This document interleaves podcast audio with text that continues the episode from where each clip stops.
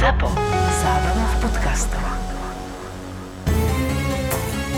Turci boli aj známi tým, že v ich e, táboroch vládla relatívne železná disciplína a poriadok. Áno, to si hovoril, že e, keď opúšťali nejaké boisko, tak e, tí ľudia, čo tam potom prišli, tak boli prekvapení, že vlastne nič po sebe nezanechali, že si všetko pospratovali. Relatívne naozaj poupratovali. Juraj, vítaj. Dnešná téma bude veľmi zaujímavá. A budeme sa rozprávať o tom teda, ako turecké vojska, respektíve Turci, Osmanská ríša pôsobila na našom území, ako dlho tu boli. Tu by som si chcela tak vysvetliť, sú to Turci, je to Osmanská ríša. Osmani sú vlastne vládnuca dynastia, oficiálne sa to volá teda Osmanská ríša. Osmanská dynastia bude vládnuť nepretržite v podstate osem storočí, tak to je naozaj obdivuhodné, uh-huh. Je správne obidve. No. Osmanská ríša bola pre Európu hrozbou a prvé na rane bolo práve Uhorské kráľovstvo. Kráľovi Žigmundovi Luxemburskému sa v boji s Turkami nedarilo a tak založil rytierský rád, ktorý to mal zmeniť. Dračí rád vzniklo v roku tisíc štyristo osem. Do Dračieho rádu bolo prijatých množstvo významných šlachticov, vojvodov i kráľov. Napríklad aj valašské knieža Vlad druhý, ktorý získal prezývku Drákul, teda Drak, a po ňom aj jeho syn Vlad tretí, ktorý sa stal slávnym pod menom Gróf Drakula. Zlatú a striebornú medailu Žigmund Luxemburský, založenie Dračieho rádu, nájdete v internetovom obchode Česká mincovňa es ká. Aj túto epizódu vám prináša exkluzívne Česká mincovňa. Aká bola situácia v Uhorsku, kto bol vtedy na tróne a prečo vôbec teda tí Turci mali motiváciu sem prísť? Uhorsko je pre nich e, vlastne krajinou, ktorá je, je takou vstupnou bránou do Európy. Západná Európa, Stredná Európa je pre nich e, vlastne miesto cennej koristi. Mm-hmm. Samozrejme, bol tu aj ten princíp šírenia viery, takže malo to niekoľko rovín. Uhorsko sa potýka s tým tureckým nebezpečenstvom už od povedzme konca štrnásteho storočia. Žigmund Luxemburský vlastne veľmi aktívne bojuje proti Turkom. Potom to preberie, dajme tomu, Albrecht Habsburský a Matej Korvin je relatívne úspešný v boji na južných hraniciach Uhorska. Problém nastáva po jeho smrti, keď sa na uhorský trón dostávajú Jagelovci, konkrétne kráľ Vladislav druhý, ktorý je všeobecne tak považovaný za slabšieho kráľa. Vladislav druhý mal veľkú ambíciu vlastne spojiť Jagelovský rod s Habsburgovcami, veľmi mocným rodom. Išlo o spojenie tzv. Viedenskými svadobnými zmluvami a je tam aj taká klauzula v rámci tej dohody, že v prípade proste vymretia jedného z rodov, dajme tomu Jagelovcu, keby Jagelovci vymreli, tak Habsburgovci vlastne všetky záväzky zjedia. Mm. To sú obidva uhorské rody? Jagelovci pochádzajú vlastne pôvodom z Polska. Habsburgovci majú taký trošku nadnárodný charakter. Sú považovaní za skôr nemecký rod, mm-hmm. aj keď s ich národnosťou si myslím, že historici dodnes majú problém. Turecké nebezpečenstvo teda za vlády Vladislava rastie tým, že aj z tohto dôvodu dojde k vyhláseniu krížovej výpravy voči Turkom. Mm-hmm. V tej krížovej výprave sa majú vlastne zúčastniť obyčajní ľudia, sedliaci, roľníci.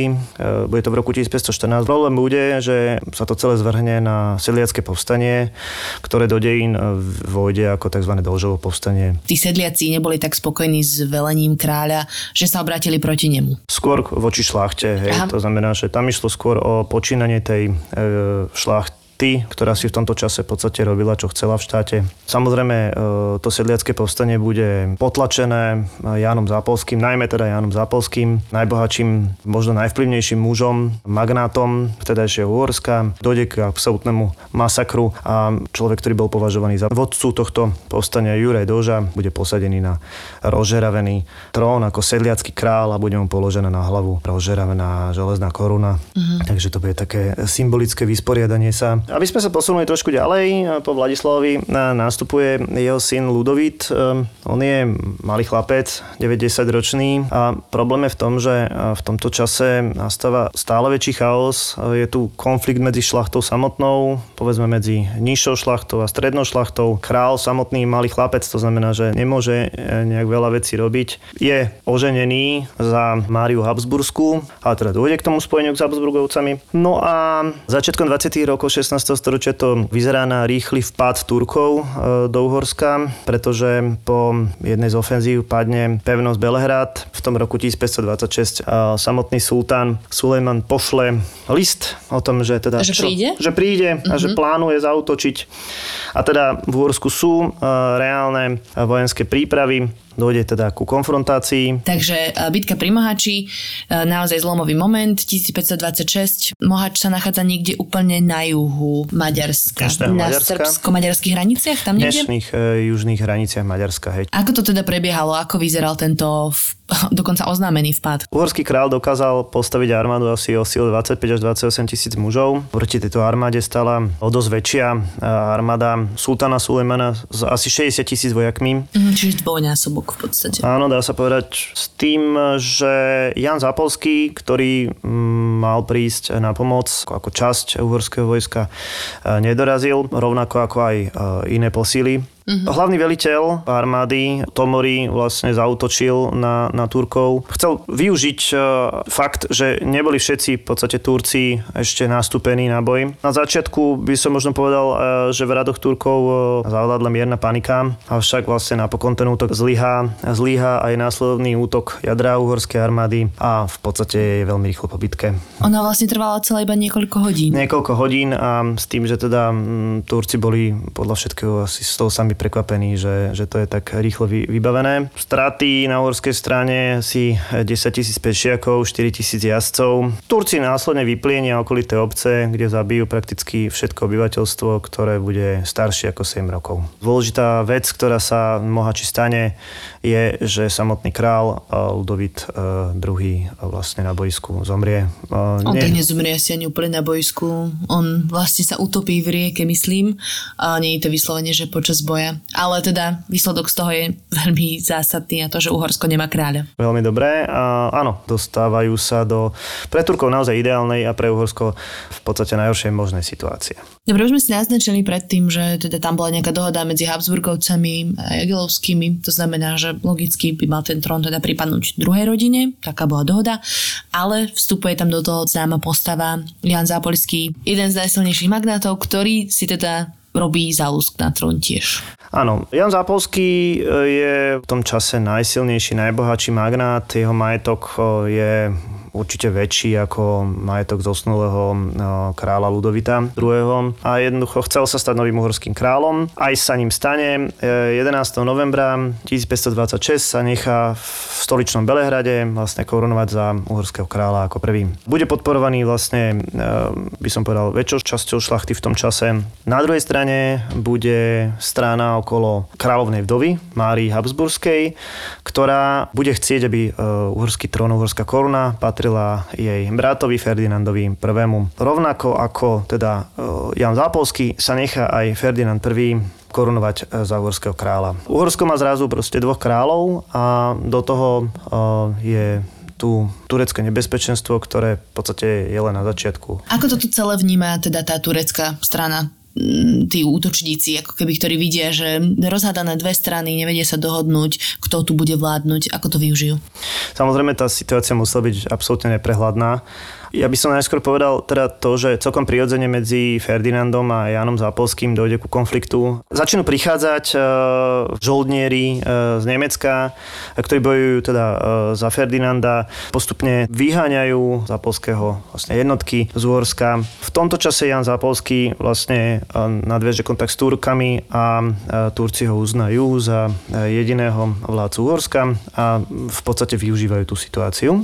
No začne ako keby s nimi spolupracovať, ale oni predpokladám niečo si žiadajú na odplatu, že my budeme podporovať Zápolského ako kráľa, ale tým pádom Oni nám to, tu čo, necháte voľný priestor? Oni to využijú samozrejme na vlastný útok, najskôr teda na Budín a následne na Viedeň. Sa aj objavia prvé turecké jednotky na území Slovenska, prejdú Rusovcami, Jarovcami. Následne prichádza k, k veľkému útoku tureckého vojska na Slovensko v roku tisícpäťstotridsať, kedy Turci vlastne prekročia Dunaj a dostanú sa k Trnave, Hlohovcu, Nitre, Zlatým Moravciam, Leviciam. piateho september tisícpäťstotridsaťjeden, denník Johana Kleinera, nemeckého žoldniera. Sú to dva dní, čo ma zajali. Stále sa bojím o život, hoci si začínam myslieť, že ma nechcú zabiť hneď tu. Videl som, čo spravili s ostatnými. Bolo to strašné. Dlhými zahnutými šabľami odsekli hlavy všetkým z našej družiny, okrem mňa. Hlavy nabodávali na kopie a víťazoslavne s nimi jazdili okolo tábora s pokrikom, z ktorého sa mi ježili vlasy na zátylku. Moji druhovia mali na tvárach stále vydesené úškľapky, s ktorými ich zniesli zo sveta. Celý tábor strašnej jazde volal na slávu. Vytasili šable, zdvihli ich vysoko nad hlavy v špicatých prilbiciach a radovali sa zo smrti nepriateľa. Okrem toho však v tábore vládne prísna disciplína a organizácia. Podobne to bývalo aj v našej žoldnierskej skupine. Keď sa jazdci v kúdole prachu vrátili, kopie už v rukách nemali. Zabodli ich na okraji tábora smerom k našej domovine. Telá nahádzali na hromadu a zapálili ďaleko za táborom. Svojich padlých pochovávali. Do hrobov ich ukladali ležiacich na boku, aby ich tvár smerovala k východu, k ich posvätným miestam. Modlím sa k všemohúcemu Bohu, aby sa moje utrpenie skončilo. Osamel som vo svojom trápení. Nebojím sa smrti, avšak nechcel by som, aby ma o život pripravili bezverci. Som zástanca učenia Martina Lutera a verím, že môj Boh je jediný pravý pán života a smrti. Iba on ma môže súdiť a neverím, že by dovolil, aby som zomrel tu, rukou Turkov. Hrešil som, zabíjal som za peniaze, bol som pri vyplienení Ríma a neskôr sme ťahli do Uhorska, aby sme bojovali proti týmto barbarom. Potom ma však spolu s mojimi druhmi zajali. Kto vie, čo so mnou urobia? Neverím, že ešte uvidím svoju vlast.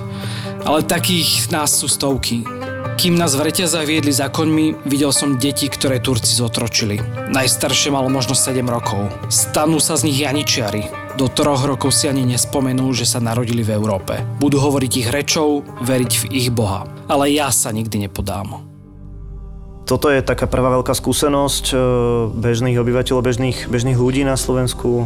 Bude zajatých desaťtisíc ľudí do otroctva. Bude odvlečený dobytok, ktorý, o ktorom sa vlastne Turci dozvedeli, že ho ľudia zahnali do hôr.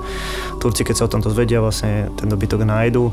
To znamená, že okrem ľudí bude bratá aj veľmi cenná korisť. Áno, vlastne to sme mohli počuť aj v našom príbehu, že ako asi vnímali tí ľudia, bežní obrancovia niektorých pevností turecké nájazdy, pretože že naozaj to v niektorých ohľadoch bolo brutálne.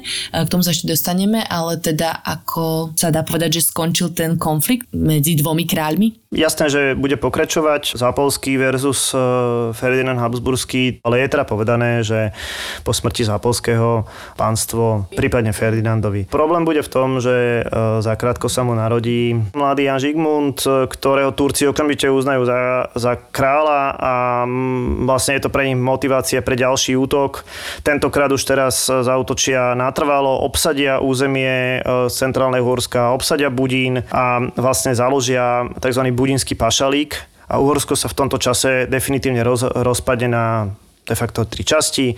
Západná ovládaná Habsburgovcami, východná ovládaná teda Zápolskými, môžeme ho nazvať Sedmohradsko a tzv. Budínsky pašalík, ktorý bude teda hlavne južná časť alebo dnešné, dnešné, dnešné Maďarsko. Maďarsko. Poďme si trochu viacej približiť teda tú situáciu na našom území, ako bežní ľudia, tí Slováci alebo ľudia, ktorí žili na terajšom Slovensku, vnímali Turkov. Samozrejme, Turci sa snažili prenikať na našom území hlavne na stredné Slovensko. Veľmi ich zaujímali banské mestá, celkom priedzene, boli bohaté. Turci mnohokrát posielali výhražné listy dedinám či mestečkám, že v prípade, že nezaplatia výkupné, tak ich vypália, alebo teda, že zaútočia. Samozrejme, dostali sa niekoľko kilometrov od Banskej Štiavnice, čiže bol to taký trojuholník dnešného stredného južného Slovenska. Túto oblasť proste Turci priamo ovládali, vyberali z nej dane. A samozrejme, že tu mali svoj vplyv, aj kultúrny. Čo to znamenalo? Turci napríklad priniesli na Slovensko pestovanie ríže. V oblasti Poltára sa pravdepodobne pestovala ríža. Zachovali sa nám turecké fajky. To znamená, že môžeme povedať, že Turci priniesli fajčenie tabaku.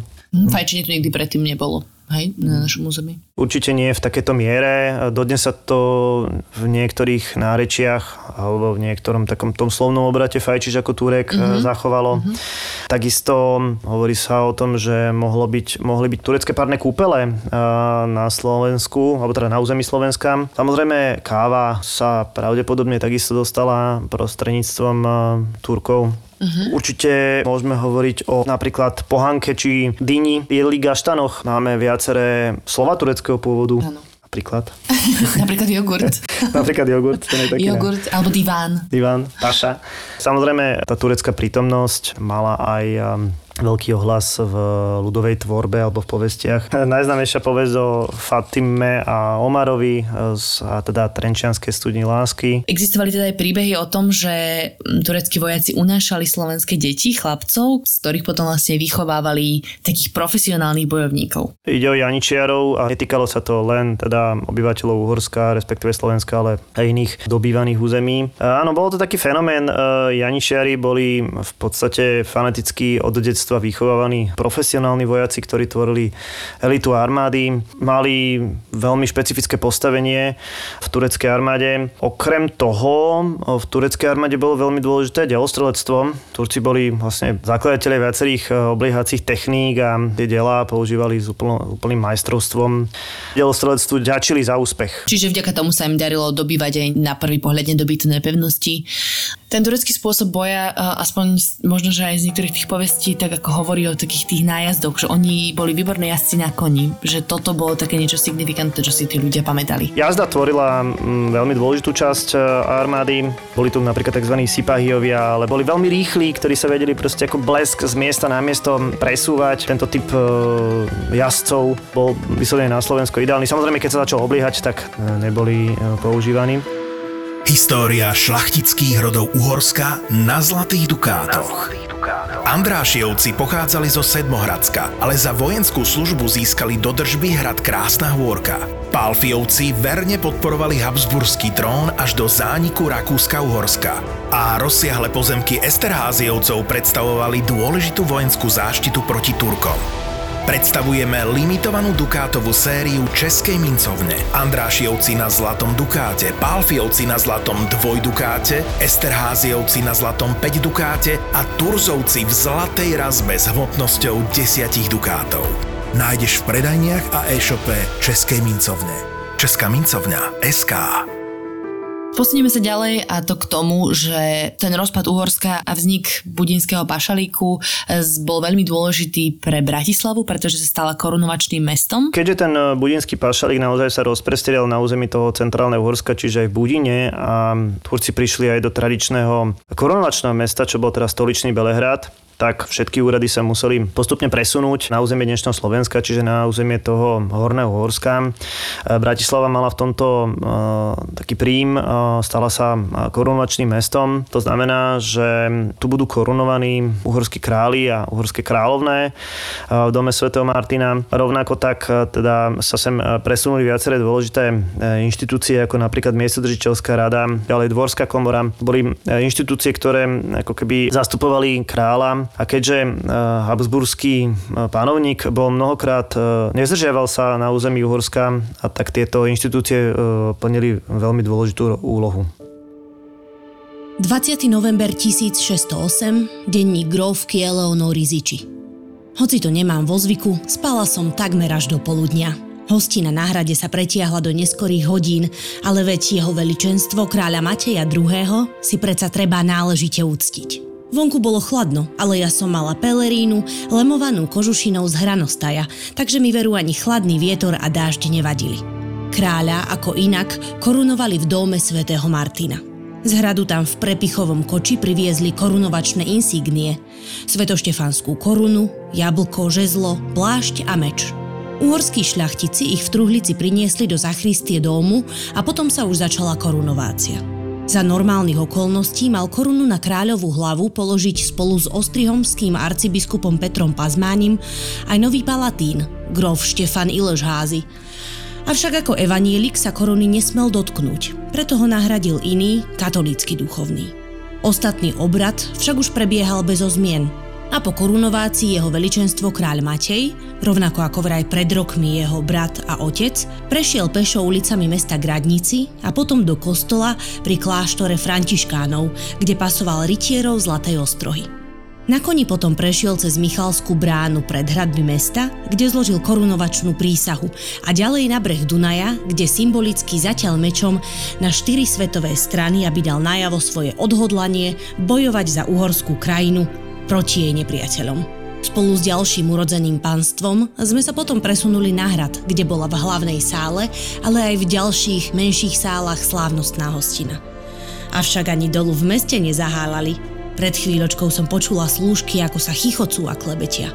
Korunovačná cesta a pódium pred Michalskou bránou, na ktorom kráľ skladal slávnostnú prísahu, neboli tentoraz potiahnuté zaužívaným červeným plátnom, ale súknom vo farbách uhorskej zástavy. Pri rozoberaní súkna vraj nastala v uliciach panika a bitka. Niekoľkých ľudí dav ušliapal na smrť, iní vraj prišli o prsty alebo o ruky. Ale pre ostatný pospolitý ľud, ktorému sa nestalo takéto nešťastie, sa na rážňoch v uliciach pieklo šesť volov a na pitie bolo pripravených šesťdesiat okovov vína. Opäť sa medzi ľudí rozhadzovali peniaze a pamätné mince a súčasťou slávnosti boli aj rytierské turnaje, ohňostroj a zábava. A na Dunaji dokonca predviedli aj hranú námornú bitku. Ktoré boli ďalšie také slovenské mestá, ktoré sa vďaka tomuto stali významným? Určite musíme spomenúť Trnavu, kam sa z Ostrihomu vlastne presunul arcibiskup a nie nadarmo má teda prezývku Malý Rím, pretože arcibiskupy urobia z Trnavy také náboženské centrum, neskôr tu založia univerzitu, to znamená, že to bude aj intelektuálne, študentské centrum. Také špecifické postavenie malo Komárno, ani mm. nie tak ako mesto, ako komárňanská pevnosť. Ona teda ležala bezprostredne na hraniciach Turkov a Turciu nikdy nedobili. Hej, takže to bude taká špecifická vec. Tam je tá socha nejakej panej, ktorá ukazuje figu borovú, že? Presne tak, že je to v súčasť teda opevnení. Aj samotná pevnosť je veľmi dobrým produktom tejto doby. Bola to samozrejme po niekoľkých prestavbách vynikajúca ukážka novovekej pevnosti a áno, tá socha je teda súčasťou toho opevnenia. Jasné. Boli stále takí agresívni, stále takí výbojní, keď už obsadili nejaké územie, tak plienili tam stále tie dediny, alebo ako vyzeralo to pôsobenie na našom území? Bolo by to absolútne kontraproduktívne, keby že teda vraždia alebo zotročujú vlastne domáce, tým pádom svoje domáce obyvateľstvo. Im išlo v prvom rade o vyberanie daní. Samotná Osmanská ríša na tých svojich podmenených územiach bola relatívne nábožensky tolerantná. Samozrejme vládla tu moslimská menšina kresťanskej väčšine. Samozrejme, že to obyvateľstvo malo možnosť konvertovať a niektorí to samozrejme aj spravili, hlavne z takých osobných pohnútok, ale to obyvateľstvo v Uhorsku sa povedzme správalo inak ako obyvateľstvo v podmanených oblastiach Balkánu, keďže tá spoločnosť bola relatívne viacej vyvinutá. Stávalo sa aj to, že menili vlastne kostoly, kresťanské kostoly na mešity a je teda taká povera o tom, že niekde v južných oblastiach si potom neskôr, už keď sa skončila turecká ofenzíva, stávali na kostoloch pol mesiaca, aby ako keby odvrátili nejakú nadchádzajúcu hrozbu, keby znova Turci šli dobývať to územie, tak aby im ukázali, že sú pripravení. Zaujímavé napríklad zničenie kráľovskej hrobky v stoličnom Belehrade, teda kde bola bazilika, tá bola vlastne tradičná miestom korunovania uhorských kráľov. A tu bola aj hrobka pätnásť uhorských kráľov, ktorí Turci proste zničili a kostol vlastne urobili z toho neskôr skladisko, skladisko pušného prachu. Neboli to ale jediné takéto náboženské prekáračky na našom území. Zároveň celý tento chaos, ktorý v Uhorsku bol skrz túto tureckú ofenzívu, spôsobilo to, že sa do Strednej Európy šírila reformácia z Nemecka. To znamenalo, že čoraz viacej ľudí najmä v tej časti Sedmohradska, ako keby preberalo tieto myšlienky reformácie. Ako to nejako vyvrcholilo, alebo že kde vyeskalovali tie vzťahy vlastne medzi tým nejakým pôvodným náboženstvom, ktorý tu bol, prichádzajúcim reformovaným náboženstvom a ešte do toho tureckou ofenzívou? Ty si povedala, že, že vďaka, vďaka Turkom sem prišla protestantská reformácia. Ja by som povedal, že ona by sem prišla tak či tak. Ale skôr mala asi väčší priestor, tak? Hej? Určite, určite mm. ten chaos, ktorý tu existoval, ten problém, ktorý existoval medzi dvoma kráľmi v tých tridsiatych rokoch rovnako, potom samozrejme to turecké nebezpečenstvo spôsobovalo oveľa jednoduchšie šírenie tých reformačných myšlienok, nielen dajme tomu Lutherových alebo Kalvinových myšlienok, čiže takých ucelených, ale napríklad aj e, náboženských sekt. To znamená, že Uhorsko bolo v tomto také špecifické, že sem, sa sem dostali rôznorodé náboženské, náboženské myšlienky a to samozrejme bude mať veľký efekt. Mnoho, mnoho obyvateľov prejde k, povedzme, že k protestantom alebo mm-hmm. evanjelikom. Či už tu bude mestské obyvateľstvo, protestanti budú, tak ako sme počuli aj v príbehu, budú aj císarskí vojaci. No a samozrejme bude to zaujímavé aj pre šlachtu. V istom momente sa tá náboženská, tá konfesionálna otázka stane veľmi dôležitou hranicou, tak, takou rozdeľujúcou vecou. Čo spôsobí niekoľko povstaní, stavovských povstaní, uhorských šľachticov, ktoré budú prebiehať naprieč celým sedemnástym storočím a teda bude to vyslovene nejaký boj šľachty, uhorskej šľachty voči cisárovi, čo samozrejme nahráva stále tým tureckým dobyvateľom, ktorí ako keby vidia tú nestabilitu v regióne. My tie stavovské povstanie nebudeme nejak lepšie rozoberať. Oni samozrejme, tak ako si povedal, idú po celom sedemnástom storočí. Tí Turci tých povstalcov častokrát podporujú a častokrát využívajú, ale treba povedať, že teda hlavne prvá polovica sedemnásteho storočia je prakticky bez nejakej väčšej aktivity Turkov a taká prvá veľká ofenzíva prichádza práve v tom už spomínanom šesťstošesťdesiattri, kedy vlastne budú práve dobité tie nové zámky, čo bude znamenať pomerne veľkú katastrofu na jednej strane, na druhej strane to aj zmobilizuje také protiturecké síly. Zrazu Habsburgovcom budú ochotné pomôcť aj iné európske krajiny. To neznamená, že by dovtedy nepomáhali, pomáhal veľmi intenzívne pápež, pomáhali Poliaci, pomáhal v Svätej ríši rímskej bola tzv. Turecká daň, kde sa proste platilo na, na, na ochranu voči Turkom. A toto bol taký varovný signál, že už keď padli nové zámky, že už sú príliš ďaleko. Áno, že sa, niečo, niečo sa proste deje, niečo, mm-hmm. sa, niečo sa deje. Turci podniknú novú ofenzívu na Viedeň, ale teda dojdú k prvýkrát také väčšej porážke pri Svätom Godarde. Následne bude teraz s Turkami podpísaný mier. A taká rozhodujúca aktivita príde až v osemdesiatych rokoch sedemnásteho storočia, kedy počas tzv. Tökeliho povstania sa Turci rozhodnú, že tak môžeme povedať teraz alebo nikdy. Mm-hmm. Opätovne sa vyberú k Viedni a v roku šesťstoosemdesiattri oblahnú so svojou obrovskou stopäťtisícovou armádou Viedeň. Dojde k tzv. Bitke pri Viedni, alebo obliehanie Viedne, kde po osemnástich útokoch na mesto vlastne prelomí to obliehanie, pomoc zvonku. Bude to Jan Sobieski, polský král, a Karol Lotrinský, císarský generál, ktorý týchto Turkov pri Viedni porazí. štrnásteho december tisícšesťstoosemdesiatpäť denník Mateja Toroka, ktorý získal pocty za statočný boj proti Turkom. In nomine patris et filii et spiritu sancti. Nech Pán ochraňuje jeho cisársku milosť, kráľa Leopolda, ktorý veľkým víťazstvom vytláča Osmanov z našej krajiny. Už je to niekoľko mesiacov, čo sme získali späť Eršekujvár, teda Nové zámky. Pevnosť bola najsevernejším bodom rozláhlej Osmanskej ríše, ale tomu je koniec. Náš hlavný útok sa začal devätnásteho augusta. tritisíc mužov v dvoch kolónach zaútočilo o siedmej hodine ráno na poškodené múry. Turci sa bránili, ale po dvoch hodinách vyvesili biele zástavy. Nebrali sme však na to ani najmenší ohľad a pobili sme väčšinu z päťtisícovej novozámockej posádky tých barbarských bezvercov. Kráčal som hradbami so svojimi vernými mužmi v petách a strhávali sme zástavy s polmesiacmi. Prezerali sme, čo v pevnosti a v meste po Osmanoch zostalo. Potešilo ma, keď som našiel vrece s kávou. Vždy som ju chcel ochutnať. Víťazstvo nám však neprinieslo odpočinok. Musíme sa pripraviť na možný odvetný útok Turkov. Cisár Leopold stavia novú, modernú pevnosť Leopoldov, ktorá vraj bude nedobytná. Na jej obraz prebudujeme aj nové zámky. Keď sa Osmani rozhodnú udrieť, nezaskočia nás. Neverím však, že sa ešte vschopia. Nie len tu u nás, ale aj v ďalších mestách ich naša slávna cisárska armáda, ale aj ďalší spojenci ženú Európou na juh. Cisárska výsosť mi prostredníctvom môjho kapitána prejavila nevýslovnú česť. Kým môj veliteľ bude v čele posádky v Leopoldove, mňa samého povýšili na kapitána a budem sa so svojimi jednotkami starať o bezpečnosť v nových zámkoch. Je to pre mňa veľká česť. Nech mi v tom zodpovednom poslaní pomáha Pán.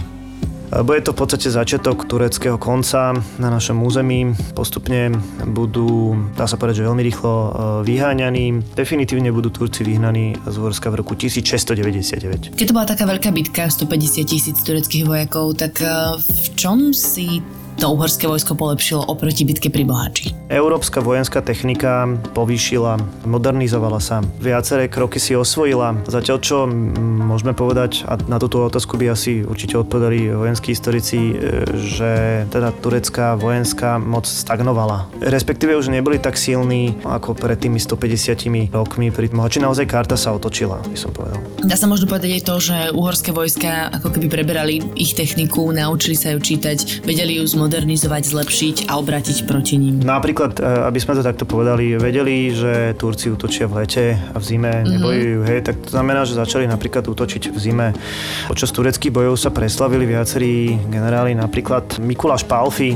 On bude mať takú taktiku pre cisárske vojska, že postupne bod po bode obsadzovať pevnosti. To znamená, že za tie desaťročia reálne, tak ako si povedala, vlastne cisárske vojska si absolútne osvoja ten spôsob boja. V zmysle, že teda budú vedieť, ako voči tomu už vystupovať. Tie protiturecké boje sú celkom slušne spracované v vlastne vojenských dejinách, napríklad v knižke Bitky v našich dejinách. Ďakujem teda veľmi pekne, Juraj, za spracovanie tejto témy. Ďakujeme veľmi pekne za priazeň a počujeme sa čoskoro. Podcast Tak bolo ti exkluzívne prináša Česká mincovňa. Česká mincovňa es ká. Zapo. Zábrná v podcastovách.